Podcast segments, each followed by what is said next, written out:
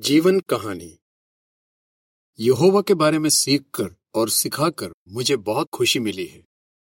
Leone Weaver junior की जुबानी। मैं अमेरिका के पेंसिल्वानिया राज्य के ईस्टर्न शहर में पला बड़ा था। बचपन से मेरा सपना था कि मैं एक बड़ा आदमी बनूं और कुछ करके दिखाऊँ। इसलिए मैं कॉलेज जाना चाहता था। मुझे पढ़ाई करना बहुत पसंद था और मैथ्स और साइंस में मेरे बहुत अच्छे नंबर आते थे। सन 1956 में मैंने बारहवीं पास की।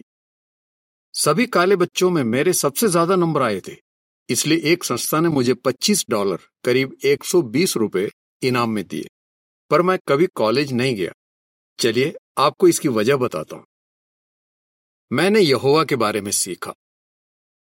सन 1940 के आसपास मेरे मम्मी पापा यहोवा के साक्षियों के साथ बाइबल अध्ययन करने लगे। उनका अध्ययन ज़्यादा समय तक तो नहीं चला पर मम्मी के पास प्रहरी दुर्ग और सजग हुई पत्रिकाएँ आती रहीं। फिर सन 1950 में हमें न्यूयॉर्क में एक अंतर्राष्ट्रीय अधिवेशन में आने का न्योता मिला और हम सब वहाँ गए। अधिवेशन के बाद एक भाई हमसे मिलने आने लगे। उनका नाम लॉरेंस जेफरीज था। वो अक्सर मुझसे बाइबल के बारे में बात किया करते थे, पर कुछ मामलों में मेरी सोच उनसे बिल्कुल अलग थी। मेरा मानना था कि यहोवा के साक्षियों को भी राजनीति में हिस्सा लेना चाहिए और सेना में भर्ती होना चाहिए। इसलिए एक बार मैंने उनसे कहा कि अगर अमेरिका के सभी लोग सेना में जाने से मना कर देंगे तो दुश्मन देश में घुसकर हम पर कब्जा नहीं कर लेंगे। तब भाई जेफरीज ने मुझे बहुत आराम से समझाया। उन्होंने कहा, तुम ही सोचो, अगर अमेरिका में सभी लोग यहोवा के साक्षी हों और दुश्मन हम पर हमला कर दें तो क्या यहोवा कुछ नहीं करेगा? भाई जेफरीस ने इसी तरह अलग अलग बातें समझने में मेरी मदद की। मैं समझ गया कि मेरी सोच गलत है और अब मैं बाइबल के बारे में और जानना चाहता था। मम्मी को जो प्रहरदुर्ग और सजग हुई ये पत्रिकाएँ मिलती थी, उन्होंने वो संभाल कर रखी हुई थी। इसलिए मैं उन्हें पढ़ने लगा। मैं घंटों उन्हें पढ़ता रहता था और इस तरह मुझे यकीन हो गया कि यही सच्चाई है। मैं भाई जेफरीज के साथ अध्ययन करने के लिए भी राज़ी हो गया। और मैं लगातार सभाओं में भी जाने लगा। मैं जो भी सीख रहा था, वो मुझे बहुत अच्छा लग रहा था और जल्दी मैं एक प्रचारक बन गया। जब मैं समझ गया कि यहोवा का महान दिन कितना करीब है तो मेरा लक्ष्य बदल गया। सपन्या एक का चौदह। बचपन से मेरा कॉलेज जाने का सपना था, लेकिन अब मैं लोगों को बाइबल के बारे में सिखाना चाहता था। तेरह जून 1956 को मैंने अपनी स्कूल की पढ़ाई पूरी की और उसके तीन दिन बाद एक सर्किट सम्मेलन में मैंने बपतिस्मा ले लिया। उस वक्त मुझे कोई अंदाज़ा नहीं था कि यहोवा के बारे में सीखकर और दूसरों को उसके बारे में सिखाकर मुझे कितनी आशीषें मिलने वाली थी। पायनियर सेवा करते वक्त बहुत कुछ सीखा और दूसरों को भी सिखाया। दिसंबर 1956 में मैंने पायनियर सेवा शुरू कर दी। उसी महीने अंग्रेज़ी की राज सेवा में एक लेख आया, जिसका विषय था, क्या आप वहाँ सेवा कर सकते हैं जहाँ ज़्यादा ज़रूरत है? उसे पढ़कर मैंने सोचा, ये तो मैं भी कर सकता हूँ। मैं दक्षिण कैरोलाना के एजफील शहर चला गया और वहाँ सेवा करने लगा। वहाँ मंडली में सिर्फ़ चार प्रचारक थे और मेरे आने से हम पाँच लोग हो गए। हम एक भाई के घर में सभाएँ चलाते थे और मैं हर महीने सौ घंटे प्रचार काम में बिताता था। मुझे सभाओं में कई भाग पेश करने होते थे, प्रचार की सभाएँ लेनी होती थी। इन कामों में मैं बहुत व्यस्त रहता था। और जितना ज़्यादा मैं इन कामों में लगा रहा, उतना ज़्यादा मैं यहोवा के बारे में सीख पाया। मैं एक औरत का बाइबल अध्ययन कराता था, जिसकी पासी के शहर में एक जगह थी, जहाँ मरे हुओं को दफनाने का इंतज़ाम किया जाता था। उसने मुझे काम पर रख लिया, और मैं हफ़्ते के कुछ दिन उसके यहाँ काम करने लगा। उसके पास एक और जगह थी जो उसने हमें सभाएँ चलाने के लिए दे दी। भाई लॉरेंस जेफरीज, जिन्होंने मेरा बाइबल अध्ययन कराया था, उनका बेटा जॉली ब्रुकलिन से मेरे पास आ गया। हम दोनों एजफील्ड में साथ मिलकर पाइनियर सेवा करने लगे। एक भाई ने हमें रहने के लिए अपना ट्रेलर वाला घर भी दे दिया। वहाँ गुजारा चलाना बहुत मुश्किल था। पूरा दिन काम करने के बाद भी बस दो तीन डॉलर ही मिलते थे। एक बार मेरे सारे पैसे खत्म हो गए, सिर्फ़ खाना खरीदने के लिए ही कुछ पैसे बचे थे। जैसे ही मैं खाना खरीदकर दुकान से बाहर निकला, एक आदमी मेरे पास आया और उसने मुझसे पूछा, मेरे लिए काम करोगे? मैं तुम्हें हर घंटे का एक डॉलर दूँगा। उसने मुझे तीन दिन के लिए एक ऐसी जगह की सफ़ाई करने को कहा, जहाँ निर्माण काम चल रहा था। मैं ये साफ़ देख सकता था कि यहोवा मेरी मदद कर रहा है। मैं समझ गया कि वो चाहता है कि मैं एजफील्ड में ही रहूँ। सन उन्नीस सौ अट्ठावन में न्यूयॉर्क में एक अंतर्राष्ट्रीय अधिवेशन रखा गया। उस वक्त मेरे पास ज़्यादा पैसे तो नहीं थे, पर फिर भी मैं वहाँ जा पाया। अधिवेशन का दूसरा दिन मेरे लिए बहुत खास था। उस दिन मैं रूबी वॉडलिंगटन से मिला, जो टेनेसी राज्य के गैलेटन शहर में पाइनियर सेवा कर रही थी। जो लोग गिलियड जाना चाहते थे, उनके लिए अधिवेशन में एक सभा रखी गई थी। हम दोनों मिशनरी सेवा करना चाहते थे, इसलिए हम दोनों उस सभा में गए। बाद में हम एक दूसरे को चिट्ठियाँ लिखने लगे। फिर मुझे गैलेटन शहर में जनभाषण देने के लिए बुलाया गया। और तब मैंने रूबी से पूछ लिया कि क्या वो मुझसे शादी करेगी। इसके बाद मैं रूबी की मंडली में चला गया और सन उन्नीस सौ उनसठ में हमने शादी कर ली। मंडली में सेवा करते वक्त बहुत कुछ सीखा और दूसरों को भी सिखाया। जब मैं तेईस साल का था तो मुझे गैलेटन में मंडली सेवक नियुक्त किया गया, जिसे आज प्राचीनों के निकाय का संयोजक कहा जाता है। उस वक्त हमारी मंडली में एक नए सर्किट निगरान आए, जिनका नाम था चार्ल्स टॉमसन। सर्किट निगरान बनने के बाद वो सबसे पहले हमारी मंडली का ही दौरा करने आए थे। उन्हें बहुत तजुर्बा था। फिर भी उन्होंने मुझसे पूछा कि वो भाई बहनों की किस तरह मदद कर सकते हैं और दूसरे सर्किट निगरान भाइयों की किस तरह मदद करते थे। मैंने उनसे सीखा कि कुछ भी करने से पहले या कोई भी फैसला लेने से पहले हमें एक दो लोगों से पूछ लेना चाहिए और मामले की पूरी जानकारी लेनी चाहिए। मई उन्नीस में मुझे राज सेवा स्कूल के लिए बुलाया गया। ये एक महीने का कोर्स था और न्यूयॉर्क के साउथ लैंसिंग शहर में रखा गया था। जो भाई हमें सिखाते थे, उन्होंने मुझे बढ़ावा दिया कि मैं यहोवा के बारे में और भी सीखूं और उसके और करीब आऊँ। सर्किट और जिला निगरान के तौर पर सेवा करते वक्त बहुत कुछ सीखा और दूसरों को भी सिखाया। जनवरी 1965 में मुझे और रूबी को सर्किट काम करने के लिए बुलाया गया। हमारे सर्किट का इलाका बहुत बड़ा था। टेनेसी राज्य के नॉक्सविल शहर से लेकर वर्जीनिया राज्य के रिचमंड शहर तक। हम उत्तर कैरोलिना केंटकी और वेस्ट वर्जीनिया राज्य की मंडलियों का भी दौरा करते थे। उस वक्त दक्षिण अमेरिका में एक कानून था कि गोरे लोग और काले लोग एक साथ इकट्ठा नहीं हो सकते। इसलिए मैं सिर्फ़ उन मंडलियों का दौरा करता था जिनमें काले भाई बहन थे। ये भाई बहन बहुत गरीब थे।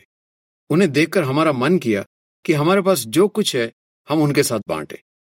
एक अनुभवी सर्किट निगरान ने मुझसे एक बहुत अच्छी बात कही। उन्होंने कहा, कभी भी मंडली में भाई बहनों के बॉस बनकर मत जाना। तुम उनके बॉस नहीं, उनके भाई हो। अगर वो तुम्हें अपना भाई मानेंगे, तभी तुम उनकी मदद कर पाओगे। एक बार हम एक छोटी सी मंडली का दौरा करने गए थे। वहाँ रूबी ने एक लड़की के साथ बाइबल अध्ययन शुरू किया, जिसकी एक साल की बेटी थी। लेकिन मंडली में ऐसा कोई नहीं था जो उसका अध्ययन करा सके। इसलिए रूबी चिट्ठियाँ लिखकर उसके साथ अध्ययन करती थी। जब हम अगली बार उस मंडली का दौरा करने गए तो वो लड़की हर सभा के लिए आई। बाद में दो खास पायनियर बहनों को वहाँ भेजा गया और तब वो उस लड़की के साथ अध्ययन करने लगी। कुछ ही समय बाद उसने बपतिस्मा ले लिया। करीब तीस साल बाद, उन्नीस में, जब हम पैटरसन बेथल में थे तो एक बहन रूबी से मिलने आई। उसने रूबी को बताया कि वो उस लड़की की बेटी है, जिसके साथ सालों पहले रूबी ने अध्ययन किया था। उस बहन और उसके पति को गिलियड स्कूल की सवीं क्लास के लिए बुलाया गया था। हमें जिस दूसरे सर्किट में सेवा करने के लिए कहा गया, उसमें फ्लोरिडा राज्य की कुछ मंडलियाँ थीं। उस वक्त हमें लगा कि हमें एक गाड़ी खरीद लेनी चाहिए ताकि आने जाने में आसानी हो। और हमें बहुत कम दाम में एक गाड़ी मिल गई। लेकिन पहले हफ़्ते में गाड़ी का इंजन खराब हो गया और उसे ठीक कराने के लिए हमारे पास पैसे भी नहीं थे। तब मैंने एक भाई से पूछा कि क्या वो हमारी कुछ मदद कर सकता है? उसने अपने यहाँ काम करने वाले एक आदमी को हमारी गाड़ी ठीक करने के लिए भेज दिया। जब मैंने पैसों के लिए पूछा तो भाई ने कहा, कोई बात नहीं। उसने हमसे कोई पैसे नहीं लिए। उल्टा हमें कुछ पैसे दे दिए। यहोवा ने जिस तरह हमारी मदद की उससे हमें एहसास हो गया कि उसे हमारी कितनी परवाह है। हमने सीखा कि हमें भी दिल खोलकर दूसरों की मदद करनी चाहिए। जब भी हम किसी मंडली का दौरा करना जाते थे तो भाई बहनों के घर ही रुकते थे। आज भी उनमें से कई हमारे अच्छे दोस्त हैं। एक बार हम एक परिवार के यहाँ रुके हुए थे और मैं अपने टाइपराइटर पर मंडली की रिपोर्ट तैयार कर रहा था। मैं उसे बीच में ही छोड़कर चला गया और जब मैं शाम को घर लौटा तो मैंने देखा कि उनके तीन साल के बेटे ने टाइपराइटर के बहुत से बटन दबा दिए थे। मैं कई सालों तक उस लड़के को इस बात के लिए छेड़ता रहा कि वो रिपोर्ट टाइप करने में उसने मेरी कितनी मदद की थी। सन 1971 में मुझे एक खत मिला, जिसमें लिखा था कि मुझे न्यूयॉर्क सिटी में जिला निगरान के तौर पर सेवा करने के लिए भेजा जा रहा है। जब हमने वो खत पढ़ा तो हमें यकीन ही नहीं हुआ। उस वक्त मैं सिर्फ़ चौंतीस साल का था। मैं उस इलाके का पहला ऐसा जिला निगरान था जो काले रंग का था। लेकिन वहाँ के भाइयों ने बहुत प्यार से मेरा स्वागत किया। अब मैं एक जिला निगरान था, इसलिए हर हफ़्ते सर्किट सम्मेलन में भाषण दिया करता था और लोगों को यहोवा के बारे में सिखाता था। मैंने ऐसे कई सर्किट निगरानों के साथ सेवा की, जिन्हें मुझसे कहीं ज़्यादा तजुर्बा था। उनमें से एक भाई ने तो मेरे बपतिस्मे का भाषण दिया था। एक और सर्किट निगरान थे, भाई थियोडोर जारस, जो आगे चलकर शासी निकाय के सदस्य बने। कई भाई ब्रुकलिन बेथल में सेवा कर रहे थे, और उन्हें सालों का तजुर्बा था। लेकिन ये सभी भाई बहुत नम्र थे। इतना अनुभव होने के बावजूद, उन्होंने कभी मुझ पर रोब नहीं जमाया। इसलिए मैं उनके साथ बहुत अच्छे से काम कर पाया। मैं देख पाया कि ये ऐसे चरवाहे हैं जो अपनी भेड़ों से बहुत प्यार करते हैं, परमेश्वर के वचन से सिखाते हैं और संगठन का पूरा साथ देते हैं। दोबारा सर्किट काम किया। सन 1974 में शासी निकाय ने दूसरे सर्किट निगरानों को जिला काम करने के लिए कहा और मुझे एक बार फिर से सर्किट निगरान के तौर पर सेवा करने के लिए कहा गया। इस बार मुझे दक्षिण कैरोलिना की मंडलियों का दौरा करने के लिए भेजा गया। उस वक्त तक रंग भेद का कानून रद्द हो चुका था। इसलिए पहले की तरह काले और गोरे भाई बहनों की अलग अलग मंडलियाँ और सर्किट नहीं थे। सभी भाई बहन एक साथ इकट्ठा हो सकते थे, इसलिए सब बहुत खुश थे। सन 1976 के आखिर में मुझे जॉर्जिया राज्य के एक सर्किट में सेवा करने के लिए कहा गया। मुझे उन सभी मंडलियों का दौरा करना था जो एटलांडा और कोलंबस शहर के बीच पड़ती थी। एक बार वहाँ कुछ लोगों ने एक काले भाई के घर को आग लगा दी। भाई की पत्नी को बहुत चोट आई और उन्हें अस्पताल में भर्ती करना पड़ा। पर दुख की बात है, उनके पाँचों बच्चे नहीं बच पाए। उन बच्चों की मौत के बाद मुझे भाषण देने को कहा गया। मुझे आज भी याद है कि भाई और उनकी पत्नी की हिम्मत बंधाने के लिए एक के बाद एक भाई बहन आते रहे गोरे भी और काले भी। भाई बहनों का ये प्यार मेरे दिल को छू गया। इसी प्यार की वजह से भाई बहन बड़ी से बड़ी मुश्किल का सामना कर पाते हैं। बेथल में बहुत कुछ सीखा और दूसरों को भी सिखाया। सन 1977 में मुझे और रूबी को एक प्रोजेक्ट में हाथ बटाने के लिए ब्रुकलिन बेथल बुलाया गया। पर कुछ महीनों बाद जब प्रोजेक्ट खत्म होने वाला था तो शासी निकाय के दो सदस्यों ने हमसे पूछा कि क्या हम बेथल में सेवा करते रहना चाहेंगे? हमने हाँ कह दिया। मैंने 24 साल तक सेवा विभाग में काम किया। इस विभाग में भाइयों के पास कई बार बहुत ही मुश्किल सवाल आते हैं। जिनका उन्हें बहुत ही सोच समझकर जवाब देना होता है। समय समय पर शासी निकाय सेवा विभाग को कई हिदायतें और बाइबल के सिद्धांत बताता है, जिससे भाई उन सवालों के जवाब दे पाते हैं।